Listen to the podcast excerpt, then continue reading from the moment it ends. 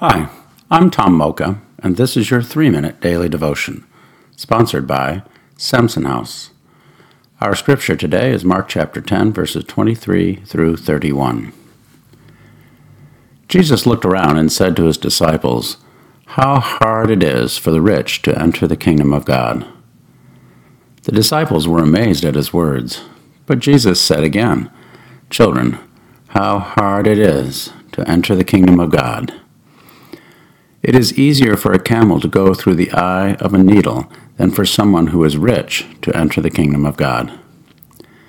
The disciples were even more amazed and said to each other, well, Who then can be saved? Jesus looked at them and said, With man this is impossible, but not with God. All things are possible with God. Then Peter spoke up, We have left everything to follow you.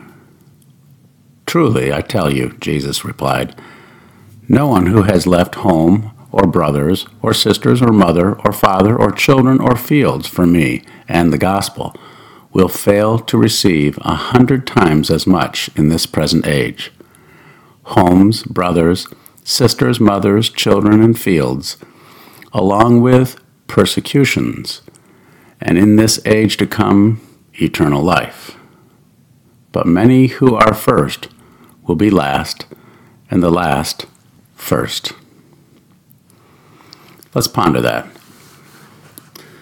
Without getting sidetracked on camels and needles' eyes, Jesus' teachings here are about the impossible becoming possible in, with God's help. All of his hearers, no doubt, thought of the rich as the ones favored by God. The common thought of their day was if you were rich, God was pleased with you, and if you were poor, God was punishing you. Yet, Jesus declares it is very difficult for the rich to enter the kingdom of God. To his hearers, that was not good news for them. However, in verse 27, he makes his point. With man, this is impossible, but not with God all things are possible with God. There is an old Jewish midrash, or commentary, that goes something like this The Holy One said, Open for me a door as big as a needle's eye, and I will open for you a door through which may enter tents and camels. The idea is much the same as what Jesus was teaching. What seems impossible for us is possible for God.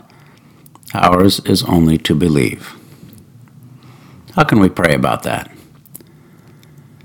As we pray today, let's remember to think beyond what is possible for us and pray for what only God can do. Thanks for listening and have a great day.